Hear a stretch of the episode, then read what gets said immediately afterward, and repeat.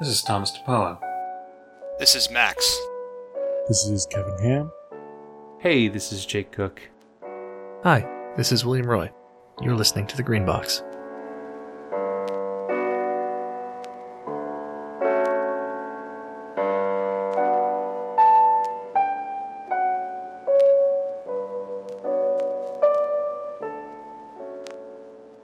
Today's topic, we're trying to think of some interesting lessons that we can draw from video games. This is a topic we've discussed before, but one thing that I think is cool about R P Gs is that most of the first video games that were R P Gs were based on tabletop games, but now we see tabletop games adopting a lot of conventions from uh, video games, or we don't necessarily see that, but we see the people who run the games doing that, and I think there are some things that are quite valuable that we can learn, and we'll hopefully illustrate with some specific examples today.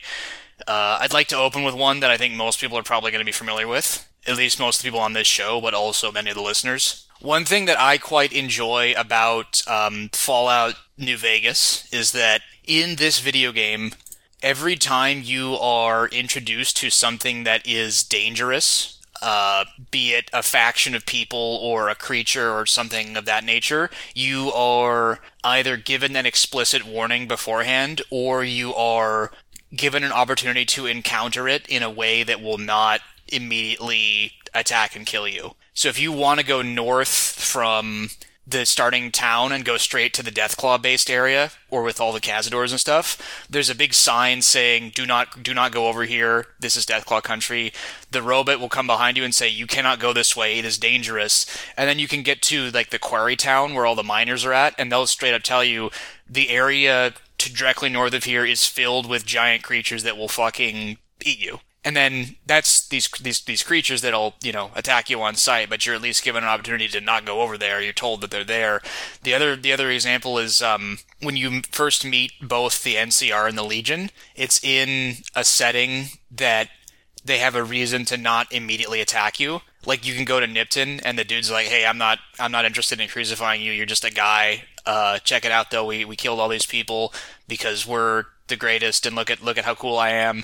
And that right away tells you what that faction is about. You have the opportunity to pick a fight with the guy if you want to, but it's not the default interaction. I think even the Deathclaw is, I think before you before they aggro on you and attack you, I think you see them wandering around, and they're, like, bigger than you'd expect. So even that is your last chance to be like, oh, they weren't getting. It's not like a scorpion, it's like a giant monster. All right, let me get out of here. I've been running, like, a lot of games that aren't Delta Green, just because I've I've kind of gotten burned out on Delta Green. But in both cases, this design is useful because there are lots of creatures in Delta Green and lots of, you know, magical spells, et cetera, that will just instantly delete you before you even know what it is that you're encountering. You know, they'll, there's like a, a, a spell that does a d twenty of damage. There's lots of creatures that have very high lethality percentage attacks.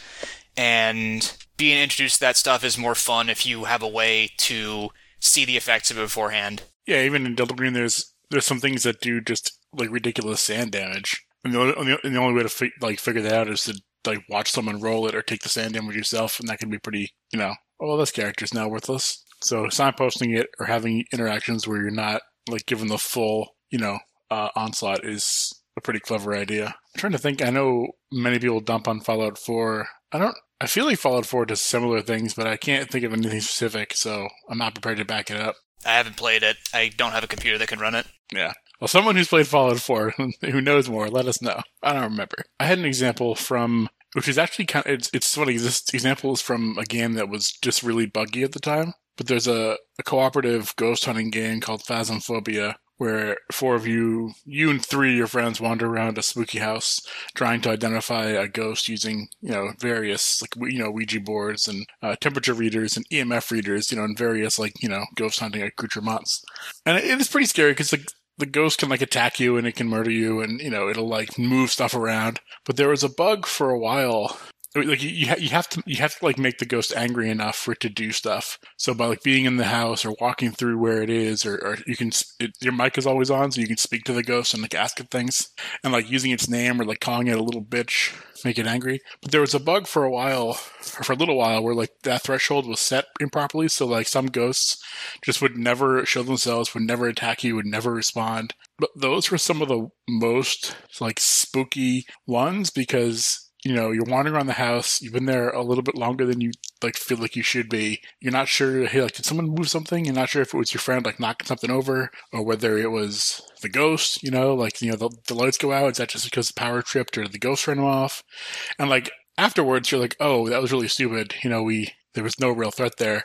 But all of that threat wasn't because the ghost made it. All that tension was because the players amped themselves up. So my like carryover to the Delta Green world is like if you sprinkle in a little bit of spookiness, let your players' imaginations do all the heavy lifting for you, because they will probably, you know, take it further than you'd expected or make more assumptions or like, you know, run with it. And as long as they don't go like crazy with it, you know, let them, you know, freak themselves out all they want.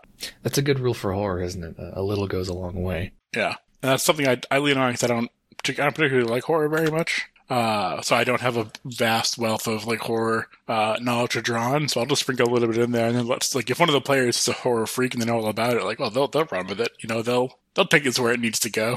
I remember Phasmophobia being like a very like kind of streamer bait game, like yeah. like it like it got memed pretty hard, and like I understand that that in V R it's a different experience, but when you watch those videos, it just seems kind of ridiculous. And but one of the things I remember is that having that ability to do the call and response, like have the ghost react a specific way every time you did a certain action, kind of like took all of the suspense out of it. Because it's like, oh, if I call the ghost a cuck, he's going to slap me. It was it was interesting. There was like the, the game had a really weird life cycle for me and a bunch of my friends who played it. For the the first like couple days we played it, it was awful. We had no idea what was going on. We would die all the time. We wouldn't know what interactions were causing it. It'd be like the game has shitty documentation. It's made by one dude, and it's a good game, but it's still like, man, ask someone to write a manual for you or something. So like you pick up an item, like no idea what it does, and you're trying to like test it, but you don't know like, am I dying to this ghost because I'm using the item wrong or because it hates the item? Like you have no idea. But But then you like you hit this like point where you figured it out, and then you're just like kicking down the door, like you you identify the ghost in the first thirty seconds, and you're like leaving the room and before it can even like attack you, you're like done, got all the points, got all the pictures we need, peace, you know, s- send us the next ghost, and then that's fun for a little while, and then you get to the point where like now it's boring, nothing's scary anymore, you can beat any ghost at any time. And you start to see some of the like bugs, like A I bugs that come out. So there was this, it's just funny. You go from like scared and not know what's going on, and then know what's going on, like but like fighting and winning, and then being like, well, that was fun. That is a very old school style of, of game design, for the difficulty to be in figuring out the mechanics and the interactions. Like that's uh, Rogue and NetHack are probably the most infamous for that. Nowadays, you can just Google.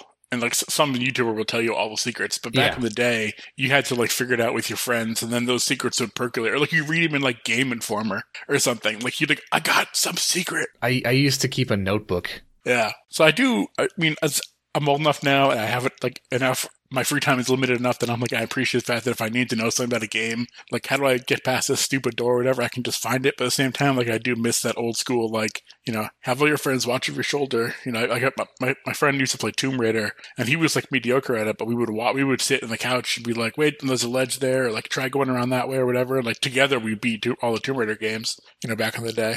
Like that was a lot of fun. You miss all that these days. So the other thing is that even... even when developers attempt to add secrets that don't get immediately discovered, usually the game just gets data mined. And then, yeah. like that, like the the Binding of Isaac guy was real salty about that. That one of his secrets that he added in um, immediately got found out by people just looking at the code. And to that, I'd respond, "Hey, maybe stop churning out Isaac D L C. It stopped being good like five years ago."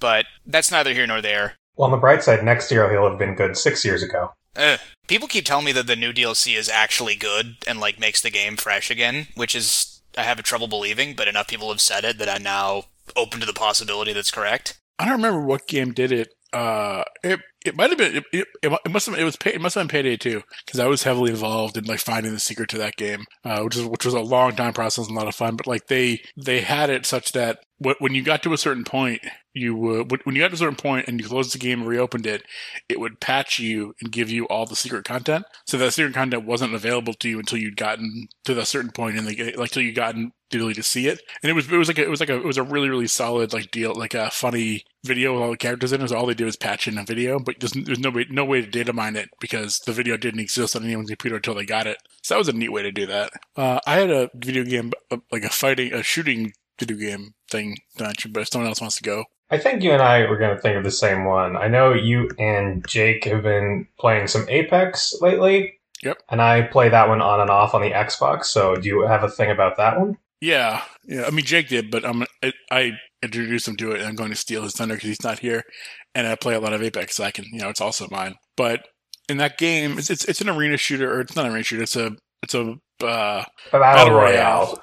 Yeah. So you're on a team of three out of, like, let's say twenty teams who are all trying to be the last one standing. And over time, the map keeps shrinking and shrinking. So it's every video game released in the last ten years. I mean, I would say, like, maybe, like, Fortnite or P U B G was probably the first B R. Like, real, like real, B R outside of, like, a big... Outside of, like, the shitty version in uh, it the was, ARMA. It was, it was P U B G, but then Fortnite stole their thunder, and they got real salty about it. So regardless, one one of the important things is if, if you're in game and you hear a firefight, a, a pretty solid strategy is to go towards the shooting and kill the team that's there. They, they kill the team that has just cleaned up the firefight, or just third party an existing fight and kill both teams. So you really have to be cognizant about how, once you've made a ruckus and done some violence, how long you hang around, like looting and like checking the place out and like, you know, looking for other loot or whatever, because you... People, like, as soon as you set that, like, you know, flare off into the air, essentially, people are going to be coming at you. Right. In a way, it's almost a stealth game, because you want to leave no trace of where you've been or where you are until you start shooting. And one of the keys to a firefight is, like, so, like say, you know, Team A and Team B get into a firefight. The, the team that's going to win that is a team that can rotate, can essentially, you know, picture you looking down on the firefight at a clock, and we'll say, you know, Team A is at twelve o'clock and Team B at six o'clock. A, a straight up, like, just back and forth firefight is just going to come down to who can shoot better. But if Team B can slide around to the three o'clock position, now you're coming in from a flank position because the enemy still thinks you're at six o'clock, you have a huge advantage. So it's a tactic that people use in all sorts of games, but in, P U B G, in Apex and in another game I'll talk about called Hunt, it's insanely good. So, you know, my the way I would have tied that over Delta Green is, the first part I would tie over is, you know, once you've made a ruckus at a, at a place, don't hang around and wait for, any, wait for anyone else. You know, the more cultists to show up or the cops to show up or whatever, like, you know, do the do the violence and get the hell out of there quickly. So, like, have a plan to do that.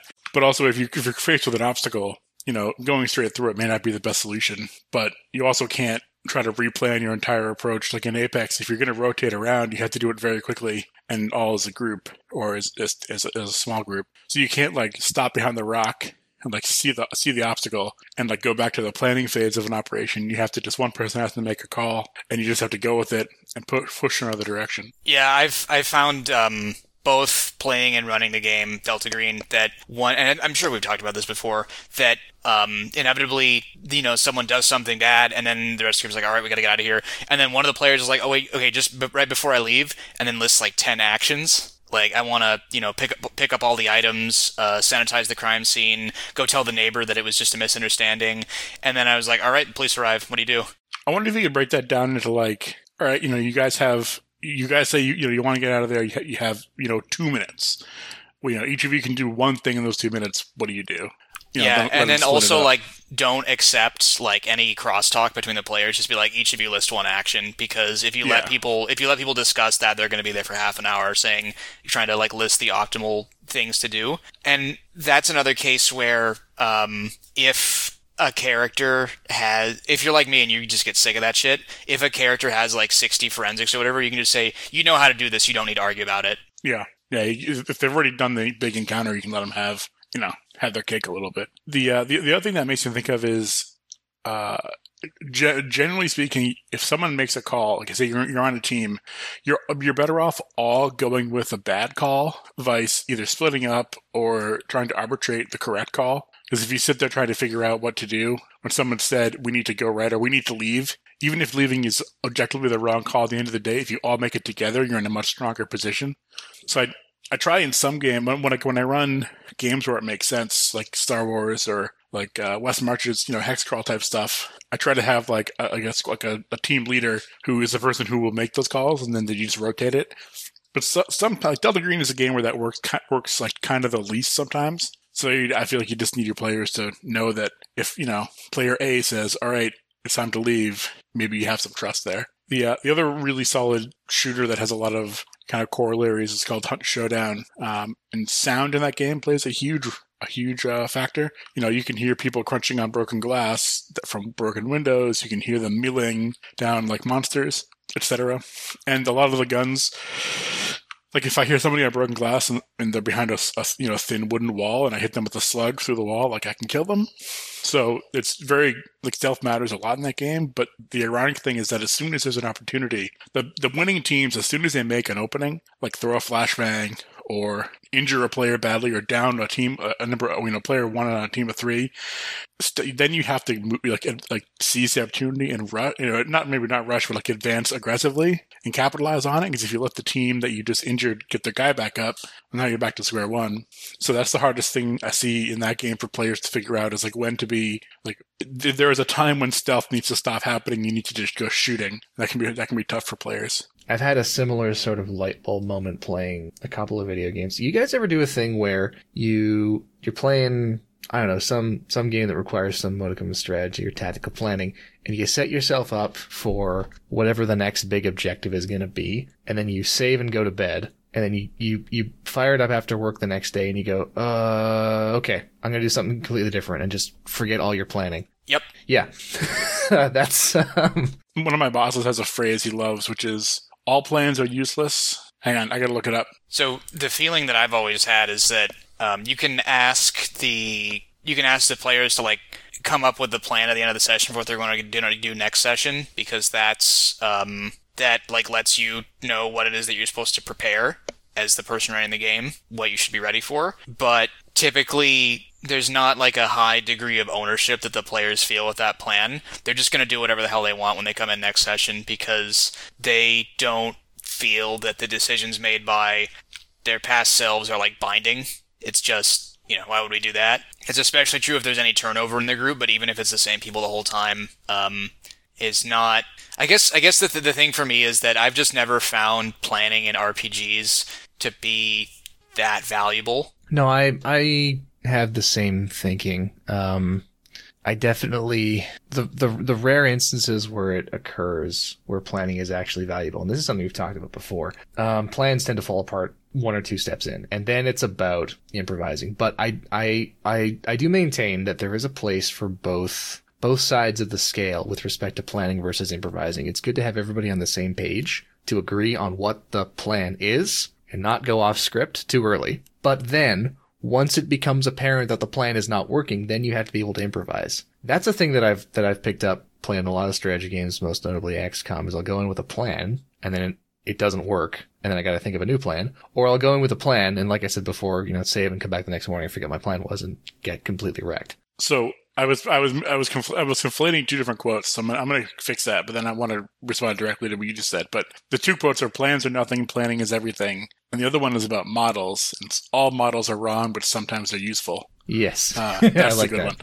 one. Um, I like that a lot. Uh, Civilization six on the hardest difficulty is the perfect the perfect example of that, because you you if, if you go into that game mode and you're like, I'm going to win a science victory, like you're screwed. You have to go in and kind of see what the cards are dealt, see what's happening. Or if you go in with like, I'm gonna, you know, I'm gonna declare war on Canada because I hate them and they need to be destroyed. You know, one, like you do. one, t- yeah, exactly. Which is, you know, very realistic. Like, you know, two turns in, you may need to pivot or whatever. But what's in, what's important about plans is that if you're making a plan, you should figure out what your objectives are, and those don't change. So, like, to bring it back to Delta Green, if your objective is to get into the building and delete the security footage of you guys doing the crime, you.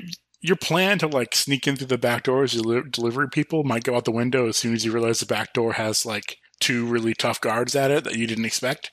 But your objective hasn't changed. So any improvis- improvisation you make needs to get you closer to that objective, you know? So you may be like, all right, plan's out the window. What if instead we back the truck up over there and jump, you know, use it to jump across you know, try to get up on the roof and we'll go on that way. As long as you're still going towards the objective. It's when you start improvising and you're like, let's go to the sewers and like, you know, let's let's go get it. Let's go steal a helicopter. It's like, wait a second. Are you, are you, are you on task or are you just going insane? I, I definitely have had moments where we're trying to execute a plan and somebody improvises a detail that was never discussed. Oh. And it just ruins the whole plan. I was I was I was watching a Delta Green game on Night of the Opera, and they're like doing the thing where, you know, they sneak up on the the enemy and like, you know, they're going to burst in and, and discharge the firearms and, you know, get the bonus to hit and damage. And at the last second, one of the characters yells, "Come out with your hands up." Yeah, I think we talked about and that. Then, and then yeah. they get they get fucking slaughtered because the enemy He he shouts that while they're like walking down a, a kill corridor with no protective cover towards towards so like a, a doorway at the end, and um he was the only one who died in that gunfight, thankfully. Like, because if I was if I was another player character, I would be very angry. Like, I'm I'm someone who who like one hundred percent takes shit like that personal. It's one of the reasons why I stopped playing Delta Green. One of the things that I think one of the reasons why that happens is that Um, partially it's because people want to do what they want to do. Like, they don't want to just spend the whole game following someone else's orders. But also, I think that very often there's not a good summary of what was agreed to during the planning discussion. Because, like, when I'm, when I'm the person running the game, I will always ask at the end of the, the back and forth, okay, what are you doing? Because I cannot follow a half an hour of planning discussion. I can I cannot even follow ten minutes of it, unless I have some kind of summary at the end telling you what everyone's doing.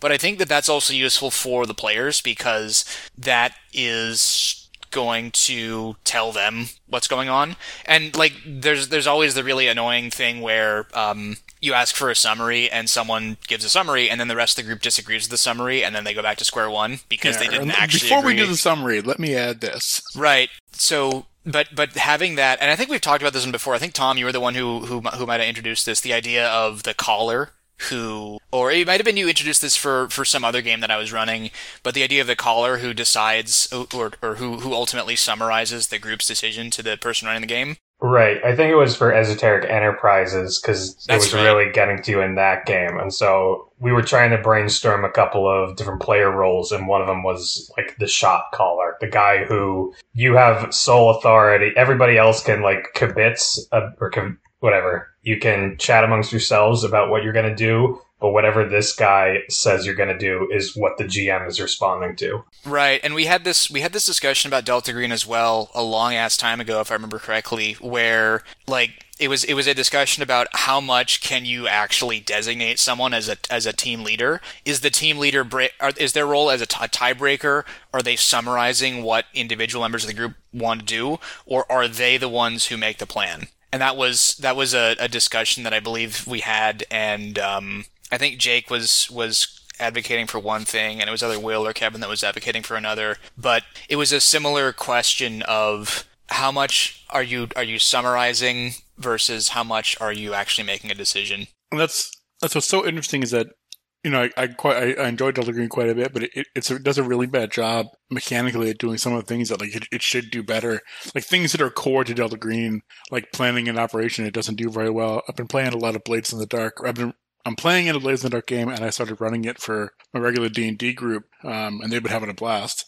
And with Blades, uh, you said something earlier, I think, Max, you said, like, you know, then someone throws in a thing that, like, nobody planned for. Like, in Blades, that's, like, encouraged, and if it's a cool thing, it's it's great. Uh, so it's so funny that, like, in Delta Green, that can get people killed, like, shouting in a hallway. But if it happened in, like, Uh, sorry, if it happened in like Blades, you know, the guy would be like, open up, you know, the police. And he'd be like, you know what, I'm, I'm going to spend the stress and flashback and make sure we all have the proper police uniforms. And, you know, these guys are going to think we're the cops. What? A, that's awesome. All right. Sounds great. Like, roll with it, you know? The main the main reason why you can't get away with stuff like that in Delta Green, and this, this is this is a discussion we've been having for years now, is um that in Delta Green, the stakes are so, like, incredibly high, because a single die roll can delete a character from existence, whereas Blades Blades in the Dark has like some pretty harsh punishments for failure. Like I, that's one of the things that annoyed me about Blades was that um, it wanted you to like be, you know, the story author and think of like cool stuff, but also if you fucked up and didn't mash the system properly, you would be spending all of your downtime actions healing stress instead of doing the fun stuff. But Blades has much more like cushion for failure, whereas in Delta Green, one of the reasons why you get the obsessive planning discussion is that if you miss a detail, you were going to die. Yeah. So that's not something that you can fully boil out of Delta Green. And there, there's there's the there's like you can get an attitude change where, you know, the players are just more accepting of failure and death as a result of, of, of incorrect planning. But ultimately, that is a that is saying you out of the game must change your attitude to not be bothered by something that is a kind of an incongruity in the in the mechanics. Like, that's something that, that's that's always been there at the core of, of Call of Cthulhu, and as a result of Delta Green, the idea that the fun thing to do is to read the magical tome and go with a with a rash plan and do something crazy, but that is the thing that is mechanically punished. True. I have another example that goes with this idea of repetition in order to ensure that everyone has the same information. I've, I was, I was playing a, a video game called Paradise Killer, which is a... Um, It's like a detective game. It's like a visual novel. I would basically dis- describe it as like if Suda fifty-one made Disco Elysium. It's pretty fun, and it I, I like it a lot. I think it's I think it's a good game. It's very easy to dismiss it as just weeb shit because it has like anime graphics and stuff, but I think it's real good. And it taught me not to just write off a game for how it looks. But one of the things that that uh, Paradise Killer does that I didn't realize until I was watching someone else play it uh, on a stream is that it is very insistent about using the N P Cs' names repeatedly and, like, highlighting and bolding them in different colors every time. So so if you... Whenever whenever a character's a proper name is mentioned, it's always in red and bolded. And even sometimes in the writing, even when they could just say, he did this, they, they'll say, Doctor Doomjazz did this. And what that does is it helps the player manage a very large catalog of N P Cs by constantly repeating the names of the people involved. Because I, I think ninety percent of the time, the players in an R P G, the, the kind of R P G that we run, do not remember the names of the N P Cs. Or they they will they will get one of them confused with the other, and then they have a very divergent understanding of what's happening because they believe that a certain character did all these things. I remember one scenario where um, the player characters accidentally kidnapped a... Um, just the random woman who was the mother of one of the characters because they confused her for a another character who was involved in the mystery. Uh, I've had cases where um, one of one of the things that I remember specifically is wasn't when I was running Love Bug. Um, the players got very confused that a a loyalist was someone who who who like served the United Kingdom, and a nationalist or Republican was someone who was aligned with Ireland. So they would they would get confused. They would think that, that the Unionists were behind something because they didn't have that constant reinforcement of what each thing means or what the name of each thing was. I think that's like the Metal Gear Solid Metal Gear Solid games get a lot of shit for being like plot just garbage. But and like Snake himself, whenever someone says like, you know, like, you know, Revolver Ocelot shot your dad, the next the next line from Snake is almost always like Revolver Ocelot, but it's doing that exact that exact thing. You hear Metal the name, Gear. The name bookends the, the fact about them, yeah. And it puts it in your memory. It's the dialogue equivalent of whenever Jackie Chan delivers a punch in a movie,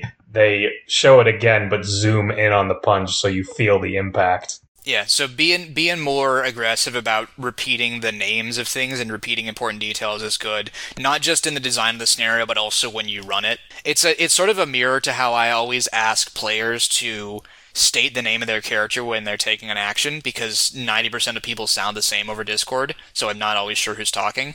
Yeah, that's a good tactic. As as the person running the game, I gotta take the same responsibility and say, instead of saying, like, the N P C tells you to shut the fuck up, I actually have to say what's the name of the guy so that people will remember in the future. That's a very, very similar to, um, I forget if it was one of us or if it was somebody else who's had this advice, but when the G M, when you are, it, it was suggested that you should address them by the name of the character to, to keep it, you know, to keep everybody clear about what's happening to who. And that usually works unless the the player forgets the name of their own character. So the the worst offender for this is like, so that D and D group of mine, um, they we we all have Discord usernames and we're all playing characters, but most people refer to each other by their real names, which are this difference of like in my like note stock, I have Max Melonbread, you know, Agent Gerard, like. So I know like if someone says Max, who they're talking to, if they say Melonbread, who they're talking to, you know, like.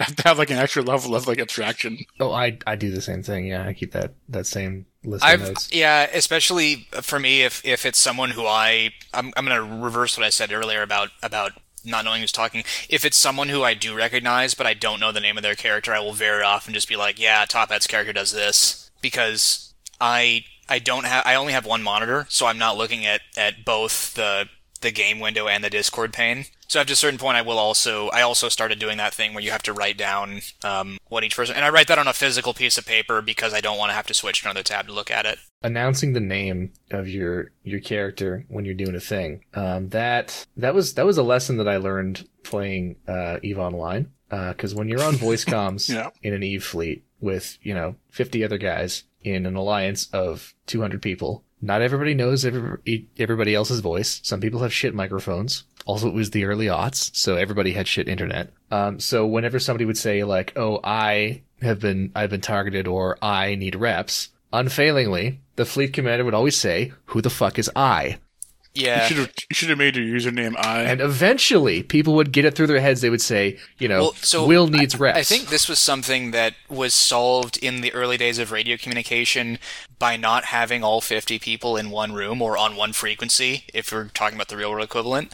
Like, you had some kind of pyramidal structure where, you know, every ten guys had one guy whose job it was to report up to the to the next stage of the command. Yeah, uh, people give ARMA a lot of shit, but there's some really realistic ARMA mods, and I used to play a lot of them. And generally what you do is, if you're, if you're in a squad, all you're talking to is your squad of people. But your squad leader, usually in like your left ear, you have your squad, and in your right ear, you have like a command net. And then the command net has a thing, and then if you're like uh like a, an A ten pilot, all you're listening to is like your wingman and on one ear and your command net on the other ear. So that that they, that does a really good job of like, you might have two hundred people in an operation, but nobody's talking to more than like ten, which is helpful. And also, people are pretty good about being like, you know, like, you know, red one, this is, you know, this is beefsteak. That helps a lot. Will, in your EVE example, I would have just changed my name to I, and then you always would have gotten, you know, all the help. Uh, there were people who did that. I knew a guy whose uh, his scouting alt was named uh, Red Spike, so that when on enemy comms they'd see him, they would announce a Red Spike in, in in system chat, and then somebody would scramble a fleet, and it would take a good couple of minutes for somebody to realize, no, no, no, Red Spike is his name. Yeah. I don't mean a spike of red contacts. I mean the, his, the character's name is Red Spike. Polyphemos, my son, who is it that's blinded you? Exactly, exactly. That's good. It was a good gag. So I had I have other video game stuff, but it's less it's less I mean, it's sort of related to Delta Green. I think we've talked about this already.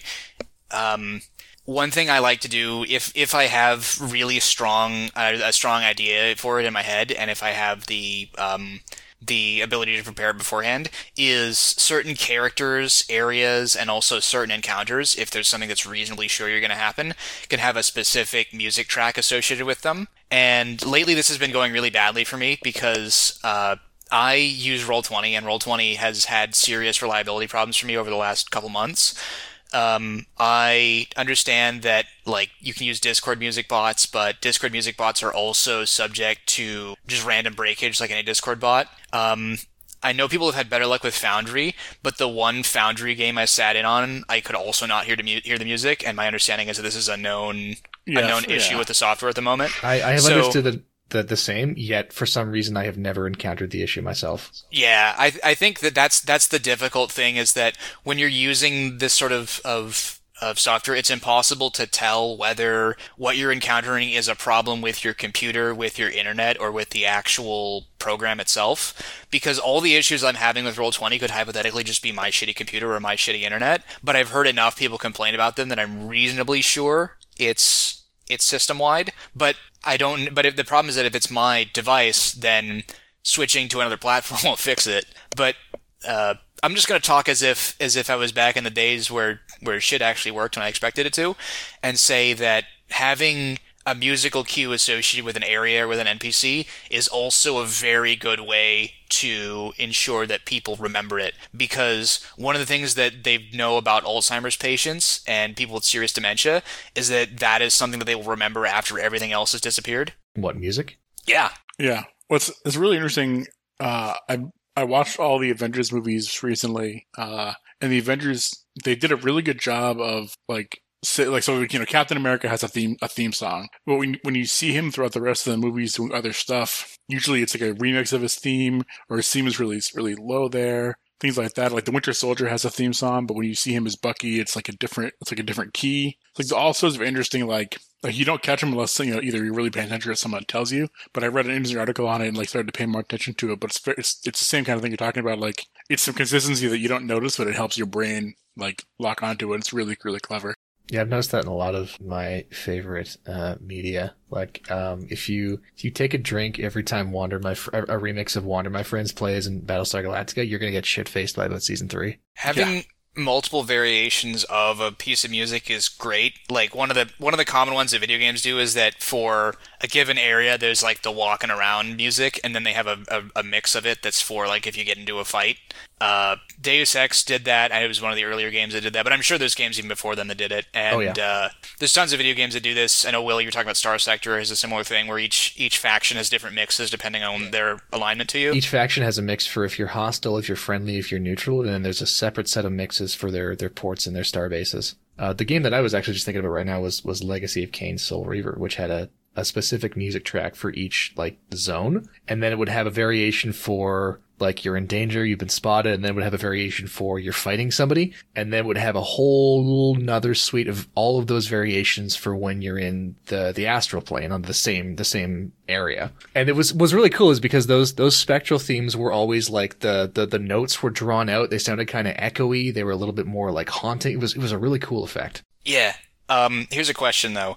If he, the protagonist from this video game, had a, like, uh, an ancestral, like, rum distillery that he ran, would that also be a Legacy of Kain? Uh, yes. Um, that is a thing that works best online, which is the way everybody plays games right now. But when, when the dark times finally end and we go back to in-person games, I've found that music is not as effective in evoking that. Um, what I've had more success at a physical table is um playing sound cues for notable events like leaves rustling or footsteps, uh, or playing very much more subdued, low-key background music that just kind of subtly hints at mood. Like, for I did a lot of that with um when I ran Music from a Darkened Room one Halloween. I had some nice spooky, low-key music, not the kind of thing I would have used for an online game, uh, because honestly, it's just harder to notice when you're at a physical table, especially if you don't have a decent sound setup like my, my, my buddy Dean did in his house. Um, well, one thing I would caution players against is, um, please, if, if, if your G M is using music, please don't interrupt the description to ask, oh, where is that music from? Please don't do that. Uh, I actually, I try to avoid using tracks that I know m- my specific players that will do that will recognize. Uh, I will also change. I had, I don't know if this will make it into the thing, but I had, uh, I, I took a track from, from Divinity two and I named it Rockin' Tavern Fight, which is not what it's called. I just called it that so I could remember what it was. And this one guy in the middle of the description, he goes, oh, I recognize this music. Where's this from? He goes and clicks over to music and goes, oh, oh, Rockin' Tavern Fight. Yeah, I recognize that. That's where it's from. And I'm like, oh my fucking God, dude. Oh my fucking God. It's like I got him, but oh, you're the only one who got got. I'm, yeah. So yeah, that's, yeah. Like, uh, why? So yeah, music is cool. F T L, also very well known for having uh two two versions of every track, uh, and then seamlessly shifting between them from fights to not fights. Very, very cool. That's a lot harder to do without special software, like mixing software. Yeah, I mean, one of the things, uh, this, this is going to be deep cut, but um, you guys have heard me talk about how uh, great the music is in uh, Deadbolt, right? Yeah. Because Deadbolt, Deadbolt is a game that has a very simple, I'll reiterate for the listeners, it's a, it's a, it's basically like um, Gunpoint, but instead of jumping around, you go through vents and you shoot zombies and stuff because you're the Grim Reaper. And it has a very good soundscape made by the same guy who did the Risk of Rain music. Uh, Oh yeah, I I know Chris I Chris, Chris Chris Chris Chris Dulu. Very very very very Greek sounding guy. I don't, I don't I'm probably getting it wrong, but um he uh did this soundtrack, and the the game has a very simple tech that makes it great, and that's that when you go into a room that does not have a speaker, when you go into an event or when you go outside, the music is muffled, and then when you go inside, it's audible again, and it changes. It's it's switching between the two tracks at the actual point where you're going through. Because I know that you guys have played video games before where you you go, like, into a, a, a space, like you, let, let's, let's say the bar in Disco Elysium, you go up to the second floor of the bar and it loads the, the like lo-fi version of the track because you're hearing it through the floor, but it begin, it goes back to the beginning instead of to the point where the previous one stopped. And that is like a tiny detail, but after experiencing it done the right way, it bothers me now. Or uh, you guys have probably had this where um, this is this is common in like older games, but you still see it where uh, if you get a map transition while you're in an area that has a specific piece of music, even if the other side of the map transition has the same track, it'll play it from the beginning. Yeah, that's that's definitely jarring once you notice it. Yeah, there are, and some some games will actually use that to their advantage. Like they'll have a. Um, I think uh, Starfetchers does this. My favorite track in Starfetchers is um, the one that plays when they're just hanging out outside of the um, the Suburban Satan's H Q. It's only fifty-eight seconds long, and they know that you're going to go through a map transition before you hear the whole thing. Did you know the battle music tracks for X COM two? Uh, there, there are different tracks that play when it's your turn and when it's the Advent turn. Um, but they are substantially different, yet they transition from one to the other pretty seamlessly. Do you know how they do that? Uh, unrelated question. Have you ever heard anybody complain that turn, that it, it, uh, you waste a lot of time on turns and actions in X COM because like there's a, there's a delay for when you click a button to when the, the, the, the character does the thing? Or they just force you to wait until the sync point? Yeah, and then the animations are That's waiting hilarious. for the right time to transition so that when, when end turn comes up, it'll go straight to the right beat of the Advent music. That's pretty funny. That, yeah, that is really cool. Uh, that is an example of a really slick idea that in implementation is not so great for the user experience, which is why they added an option to switch it off later. But that is a really, really cool idea. I'm vaguely reminded of how, I don't know if y'all remember how the how in the first Metroid Prime on the Nintendo GameCube, uh, they disguised all the loading screens by having that cutscene when you ride the elevator. Yeah. But then sometimes it would just bug out and you'd get stuck on the elevator forever because the game was having a problem loading. I think the original Mass Effect did that too. They had the million-year elevators to hide loading in the next part of the level. Mass Effect was the, was the worst of that, but all sorts of games do it. All, anytime you're playing a game where like you like shimmy through a tight corridor or like oh, yeah. uh, you know, have to like crawl through something and it's like a slow like hold forward to do it, all they're doing is loading the next yeah. zone behind you. You know that used to be called St- Dreaming, and uh, Legacy of Kain Soul Reaver was, to my knowledge, one of the earliest games to do that. Old PlayStation games, a very short render distance, so fog, uh, and then a bunch of winding corridors or canyons or ravines that you had to cross to get to the next area, and that to, to hide the loading. Do we have other cool lessons that we can learn from games? Because I got a game that I could talk about, but I'm, I'm struggling to think of how it's applicable to Delta Green. I got nothing else, but go crazy. Okay, um, so I've been playing a lot of a video game called Cruelty Squad, and Cruelty Squad is basically Deus Ex if it was made by the Goblet Grotto guy, and it's a ton of fun. It does the Hitman and uh, Deus Ex thing where the game world plays dramatically differently depending on which path you take to build your guy. It, it's tough to it's tough to come up with a nexus to Delta Green because this is a game where like dying a lot and experimentation are encouraged, and playing through levels in different ways is encouraged, which is the opposite of how Delta Green works.